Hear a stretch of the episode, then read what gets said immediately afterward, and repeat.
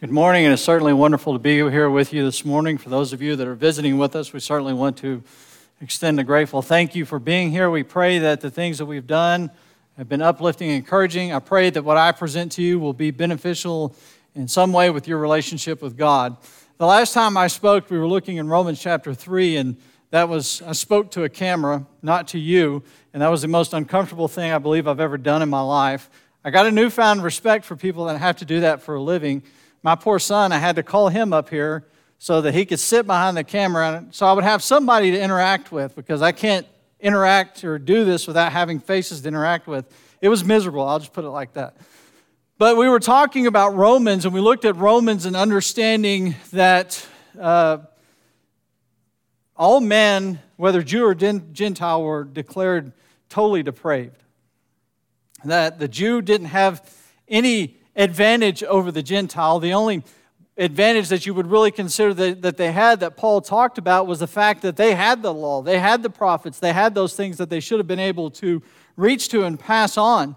But Paul puts an exclamation point in all of this by pointing out that all have been declared sinners. He quotes the psalmist there in Romans chapter 3 when he says, "There is none righteous, no, not one." And we kind of took a couple of things away from that. First and foremost was this absolute need for Christ, that the law wasn't justifying anybody, that there was an absolute need for Christ. The second thing was that bloodlines really don't matter when it comes to your salvation and your relationship with God. And I don't want to denigrate any type of generational heritage you have in Christ or in His kingdom. Don't get me wrong. As a matter of fact, I would tell you that if you've had parents and grandparents that have passed on a heritage of Christianity and teaching you godly principles, the next time you see them, go hug their neck.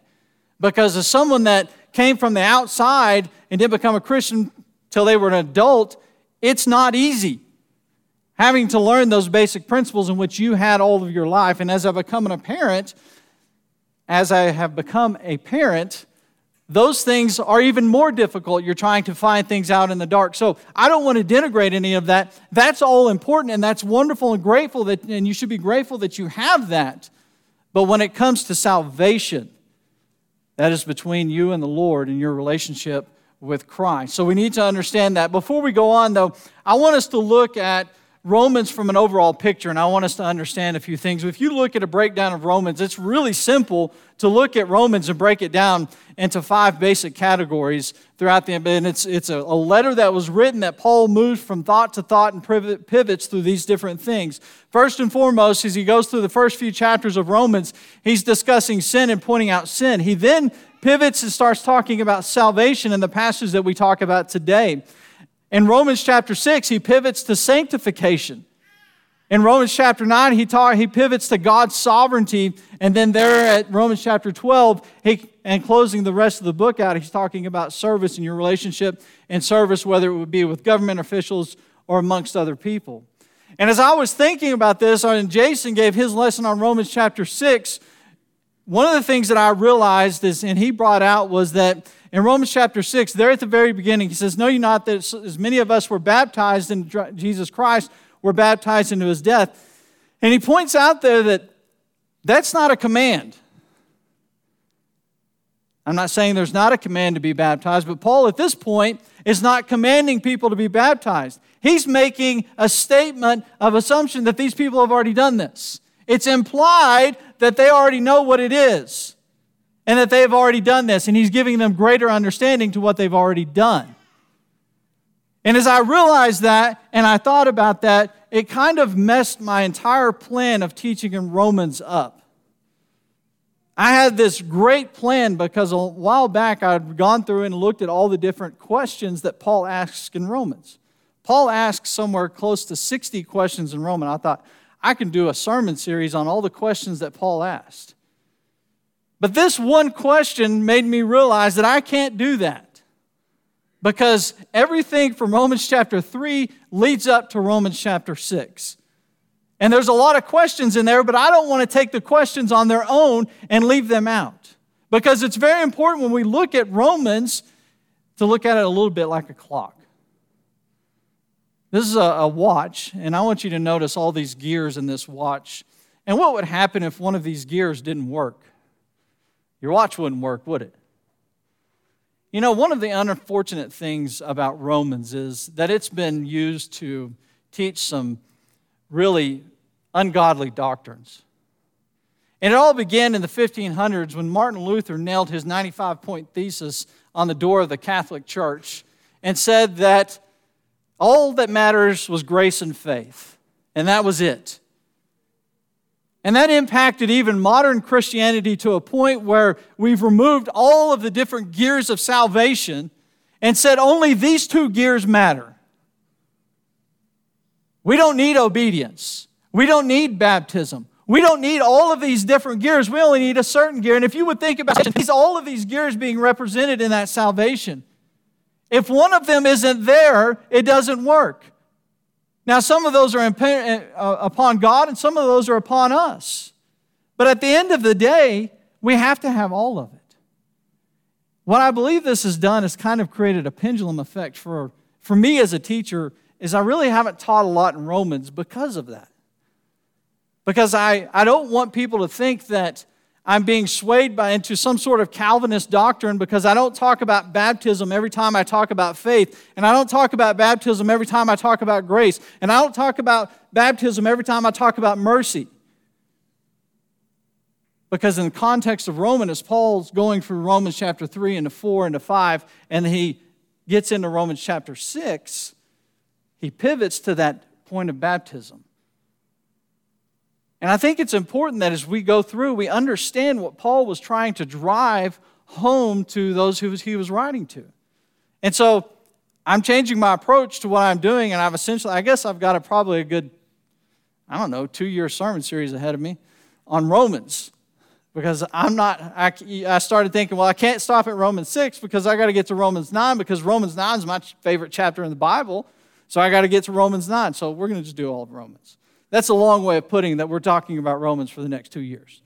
So, as we get back to the context of what Paul was doing, Paul's driving home the point that the Jews and the Gentiles were both guilty before God. He says in Romans chapter 3 and verse 19, "Now we know that what things whatsoever the law saith, it saith to them who are under the law, that every mouth may be stopped and all the world may become guilty before God.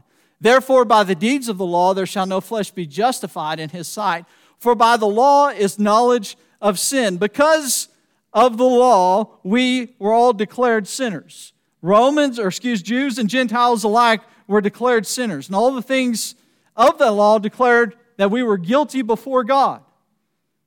There was no justification in the law. And that's what Paul is driving home to them, that they needed to understand that there wasn't justification in the law, that the Pharisees had tried to do that, and the Jews were trying to say, the law is what justified them. Their lineage in Abraham and all of that, that's what justified them, not Jesus Christ. And the point was is that the law had a purpose, and it had an intention. In Galatians chapter 3 and verse 24, it says, "Wherefore the law was our schoolmaster to bring us unto Christ, that we might be justified by faith." The law wasn't justification. It was to point you to Christ. It was to point the Jews to Christ. It was to point us to Christ. You know, whenever you look in a mirror and you see that your face is dirty, do you take the mirror off the wall and wipe your face? No. It just pointed out that your face is dirty. You go find something to clean your face. That's what the law did. It pointed out that we were dirty, that we were sinful. Now we needed to go look at how to clean it up. And it pointed us to Jesus Christ. And that's what they were completely overlooking, was the fact that Christ was integral to their salvation, that they had to have Jesus Christ, and apart from them, there was no justification. And he goes on to nail those points home over the next few chapters or few verses. Next, we notice that he turns and uses the word "but," a conjunction that says that there's going to be a change of thought. "But now the righteousness of God without the law is manifested," or made known, "being witnessed by the law and the prophets, even the righteousness of God, which is by faith of Jesus Christ unto all and upon all that believe. For there is no difference, for all have sinned and come short of the glory of God." Jews, Gentiles, mankind, we are sinners.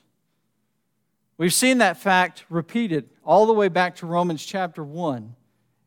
And it's been very clear that what Paul is trying to point out, and he drives this point home continually that we are all sinners and that we are lost without God and without Jesus Christ. He drives home that there is no matter of merit or work that we can do that we can deserve God. We cannot establish our own righteousness. We can't establish righteousness apart from God. We definitely can't establish righteousness in the law. In Matthew chapter 5 and verse 20, Christ says, "For I say unto you that except your righteousness shall exceed the righteousness of the scribes and the Pharisees, you shall in no case enter the kingdom of heaven." And I find that passage interesting because the righteousness of the scribes and Pharisees was a false righteousness. It was a righteousness that was in their ability to do things. It was a righteousness that was rooted in outward appearance. It was a righteousness that was rooted in praise from other people. It was a righteousness that was rooted in what Christ referred to as them being dirty and tainted on the inside and looked clear and white on the outside. It was a righteousness at the end of the day that was vain and empty. But you know, that was the standard that they had at that time. That was what they thought righteousness was. And Christ said, you need to go beyond that. Now, hindsight being 20/20, and what Paul is revealing, it's much greater than that. It's much greater than this corrupt righteousness that they had in the Pharisees. It's now you need to deal with your sin, and you need to separate yourself from that law and validating yourself in that law. And I find that passage very interesting as we look at our lives. We'll never be right with God by the virtue of our own efforts. You cannot make it on your own. And I want you to think about in our modern world, in modern Christianity, how important that is. How oftentimes we need to do everything on our own. Apart from anybody else, without assistance, because we need to feel like we earned it and we did it. And that has been driven into our mentality as Christians to think that I did it, I owned it, I got it. And we lay aside the sacrifice that Christ made, and we try to justify ourselves just based upon our lives and our conduct. I want you to notice that Paul says that all have come short of the glory of God.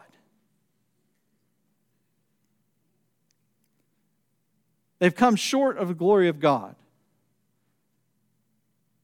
God has made us, allowed us to be made righteous because of Jesus Christ. He's allowed us to be made righteous through our faith in Jesus Christ.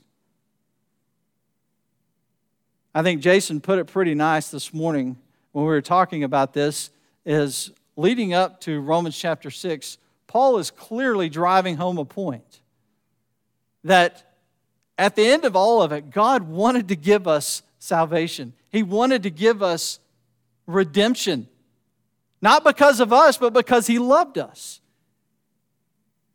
And He's driving this point home and wants us to know that. And in doing so, we have freedom. Now, this is a passage that Paul has been really condemning the Jews and their justification through the law. But as you go to Romans chapter 3 and 24, this should be something that's very comforting to you and I. When he says, being justified freely by His grace through the redemption that is in Christ Jesus.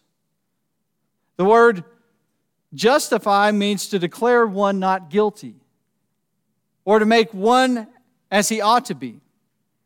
In the sense of what Paul is talking about now, in God's power and His grace, He declares us to be righteous, or He declares us to be worthy of redemption because of Jesus Christ. The word redemption means to be set at liberty.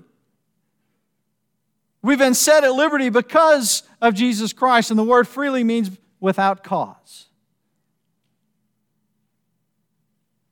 Not anything that I have done to earn it or deserve it, that freely God loved me and gave his son for us.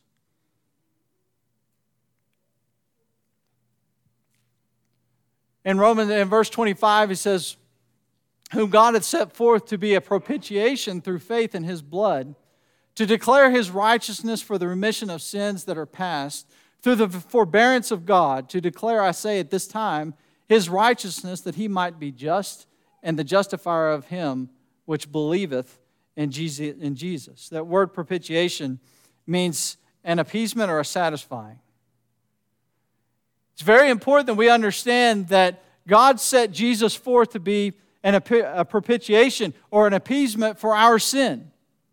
And we have faith in him, and through his blood, that's what declares our righteousness. That's how God declares us righteous, not because of anything we've done, but because of Jesus Christ, because of what was set forth and paid on your behalf. He is both the just and the justifier. He is just as a Savior, and he is our justifier. Kind of reading this and going back and forth in the questions that one might ask in this situation, the question I thought, if I was on the other side of the aisle in this, is how could God be righteous whenever he had passed over previously committed sins? You know, in the Old Testament law, in the Old Testament, being obedient to those commandments and the sacrifices was, they had the atonement sacrifice, a yearly sacrifice, which they sacrificed for their sin, but their sin wasn't forgiven. Their sin was rolled forward. Every year, your sin was rolled forward because, as Paul says in Hebrews, the blood of bulls and goats couldn't forgive sins, that you had to have a pure sacrifice. And that's the reason that when you ask that question, well, how could he be righteous whenever he passed over sins? Well, the reason was he knew that Christ would one day bear the sins for the world. That Christ would be that pure and perfect sacrifice, and that he would bear the sins of the world for us. In Hebrews chapter 9 and verse 15, he says, and for this cause he is the mediator of the New Testament, speaking of Jesus, and that by means of death, for the redemption of the transgressions that were under the first testament, they were which called might receive the promise of eternal inheritance. And for this cause, he is the mediator of the New Testament. The old went away, and Christ was the mediator of something new. That through his death, there was redemption. And it was redemption to all, and because the blood and bulls and goats was not good enough. You needed the pure sacrifice of Jesus Christ. And God knew that in setting forth this law, because it made us understand that there's nothing that we can do. There's no amount of sacrifice of blood that was going to be good enough, that you needed pure, holy blood. And that was only brought by Jesus Christ himself. And we have forgiveness because of that. He is the justifier, the one that makes others righteous. Through the grace of God, we have redemption because he allowed Christ to justify us. He's a propitiation. Because of him, we have forgiveness. Without him, we don't have justification. Without him, we don't have forgiveness. And that's something that the Jews were looking over, was this law, which they thought had all of the things they need justification in. And Paul says, you're completely missing it. Because the justification was only for those that had faith in Jesus Christ. In verse 27, where is boasting then? It is excluded by, what? Law? Of works? Nay, but by the law of faith. Therefore, we conclude that a man is justified by faith without the deeds of the law. Is he the God of the Jews only? Is he not also of the Gentiles? Yes, of the Gentiles also, seeing it is one God, which shall justify the circumcision by faith and uncircumcision through faith. One cannot boast. What are we going to boast in? We can't boast in our works as you've done. You think about what Christ said to his disciples. So likewise, when you shall have done all those things which are commanded, you say, we are unprofitable servants. We have done that which was our duty to do. We can't boast in any of these things. You're boasting in a law. You're boasting in something that is no longer valid. What are you boasting in? The reality is the law of faith. That is where our praise comes in. That is the proclamation in which we proclaim to others. Is he the God of the Jews only? He asks this question, answers it with another rhetorical question. Is he not also the God of the Gentiles? He's the same God of both Jew and Gentile. I want you to go all the way back to Romans chapter 1 and verse 16.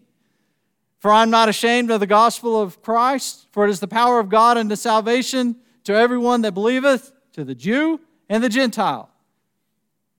And multiple times throughout these first three chapters, he's put both of those people in the same group, Jew, Gentile, both in the same pool. And at this point, he finally gets down to what it's all about.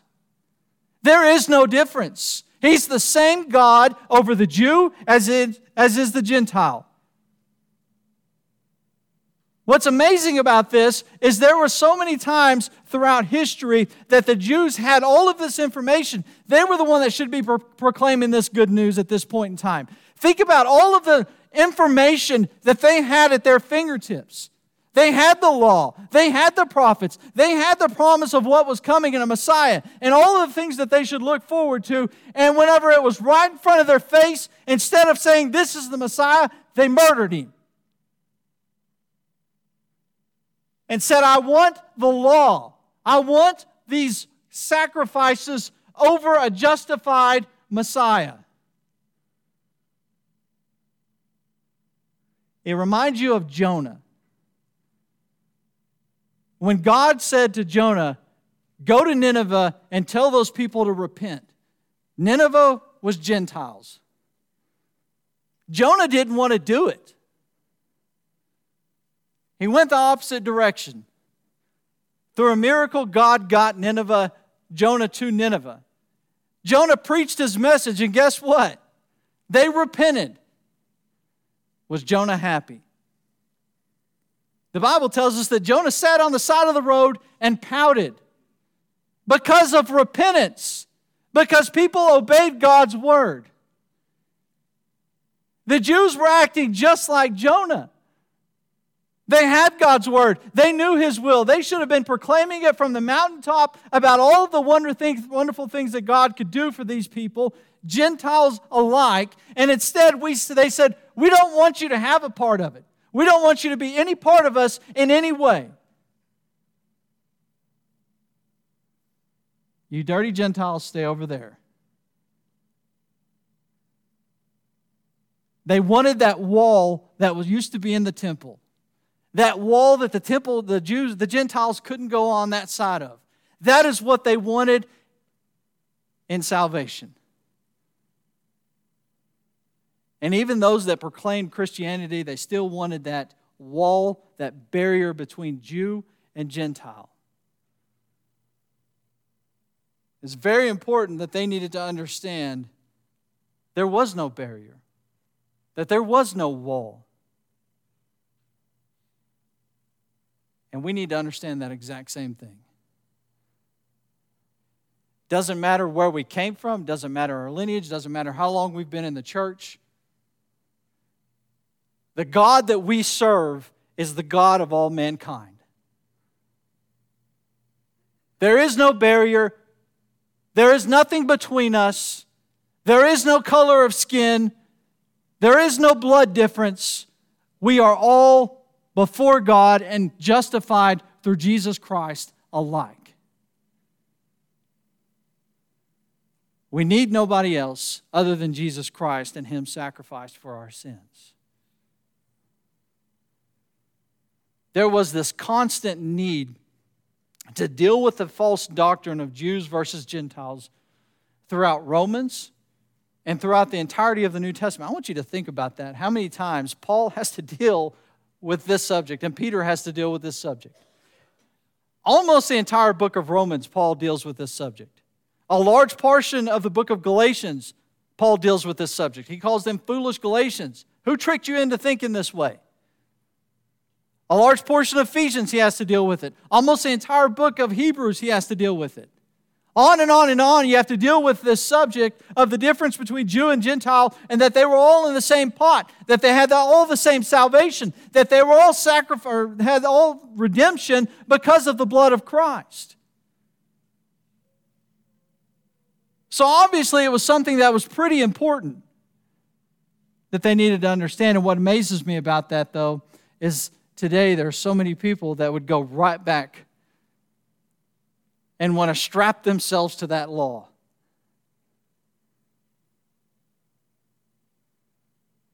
There's so many people that would love to go back and say, you know, these are the things that we needed to be obedient to in the Old Testament, in the Old Covenant. And we need to bind ourselves to that thing when Christ all along is standing going over here, what did I die for? I died so that I could be your Redeemer. That so you can be justified through me, not some laws.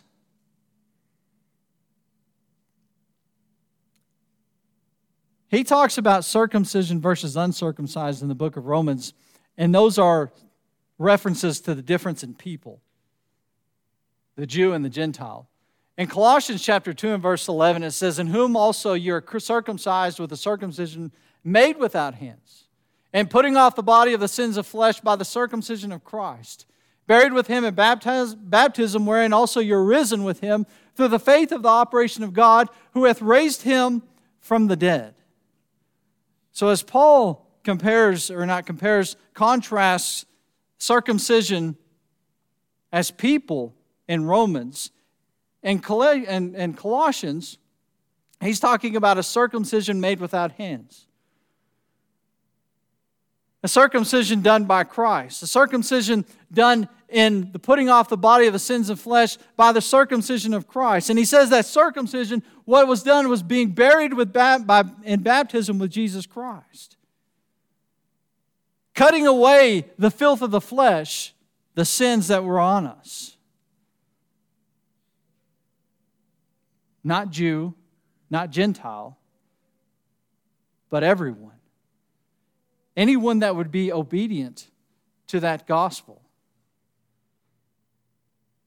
Interestingly enough, Paul puts a statement at the end of Romans chapter 3 and verse 31 that probably incited some people some anger when he said this.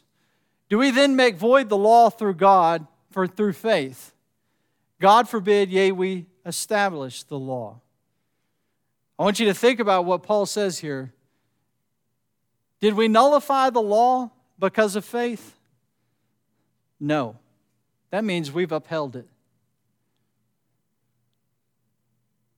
And you surely, the Jews that were reading this were like, what? How did you uphold the law in faith when you don't follow the law?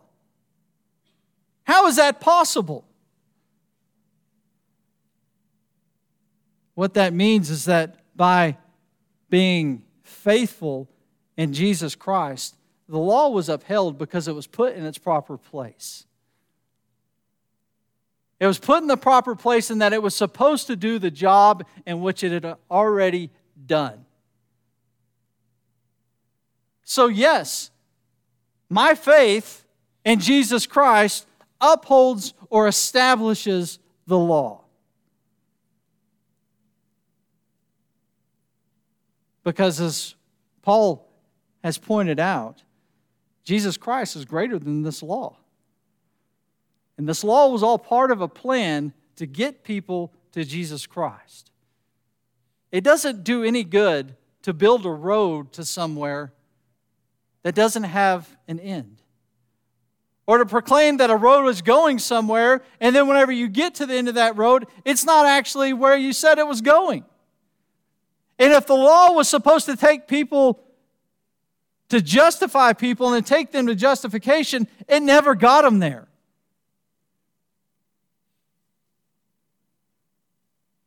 And therein lies what Christ did. It doesn't mean that God abandoned the law or that Jesus Christ didn't regard the law. As a matter of fact, when you go back to Isaiah, it says there, the Lord is well pleased for his righteousness' sake. He will magnify, speaking of Christ, he will magnify the law and make it honorable. So Christ wasn't disregarding the law. It didn't mean that sinners, after they were justified, have no regard for the law. Paul definitely didn't say, I have absolutely no regard for the law. Time and time again, he understood the principles of the law and what they were supposed to do. He didn't say, I didn't have a regard for the law. Justification by faith doesn't mean there's a disregard for obedience. In Hebrews chapter 5 and verse 9, it says, being made perfect, he became the author of eternal salvation unto all them that obey him. And this is where the contrast between the Jews and modern-day Christianity has come in. And it's a difference. Because of we don't have to be justified by the law, then we don't have to be obedient. Because we can lift these passages out of Romans and make them be what we want to be, and I can live my life the way I want to live it, and I'm justified by God because Romans 3 said that I am. Which was the furthest from the truth. Romans 3, 4, and 5 is probably some of the misinterpreted, misused chapters in the book in the entirety of the Bible. To get people to a point in which they can live the life in which they want to live, they can sin as willfully as they want to sin, and still people think that they're okay with God. That obedience isn't necessary. When the reality is, whether it was the law of Moses under the Old Testament, whether it's the will of Christ under the New Testament, God has always called for obedience. In Matthew chapter 28, as Christ is giving his disciples his final commandments, he tells them, teaching them to observe all things whatsoever I have commanded you. Obedience was at the end of all of it. And I find it amazing that there's so much of Romans that's lifted to use the principle of grace and faith alone, but bookended in Romans. It opens up in Romans chapter 1 and verse 5, and it closes in Romans chapter 16 and verse 26. Both of those passages are calls for obedience. So bookended in Romans and all of these wonderful principles that are taught and things that are lifted out so that people can try to have a relationship with God apart from what He wants us to have and apart from obedience and all of that, Paul's saying you need to obey. Justification through Jesus Christ doesn't mean that you no longer have to be obedient to Christ. The mistake made by the Jews was that they believed their obedience in an Old Testament law and animal sacrifices was all they needed, number one. Number two, they failed to heed the very thing that they thought established them in justification and before God. They failed to heed the law and the prophets, which should have pointed them to Jesus Christ, which should have pointed them to the fact that they are not justified in this law, that they needed Jesus Christ. The mistake that many make today is believing that an acknowledgement of what Christ did is enough. That I don't have to make changes to my life. That obedience isn't necessary.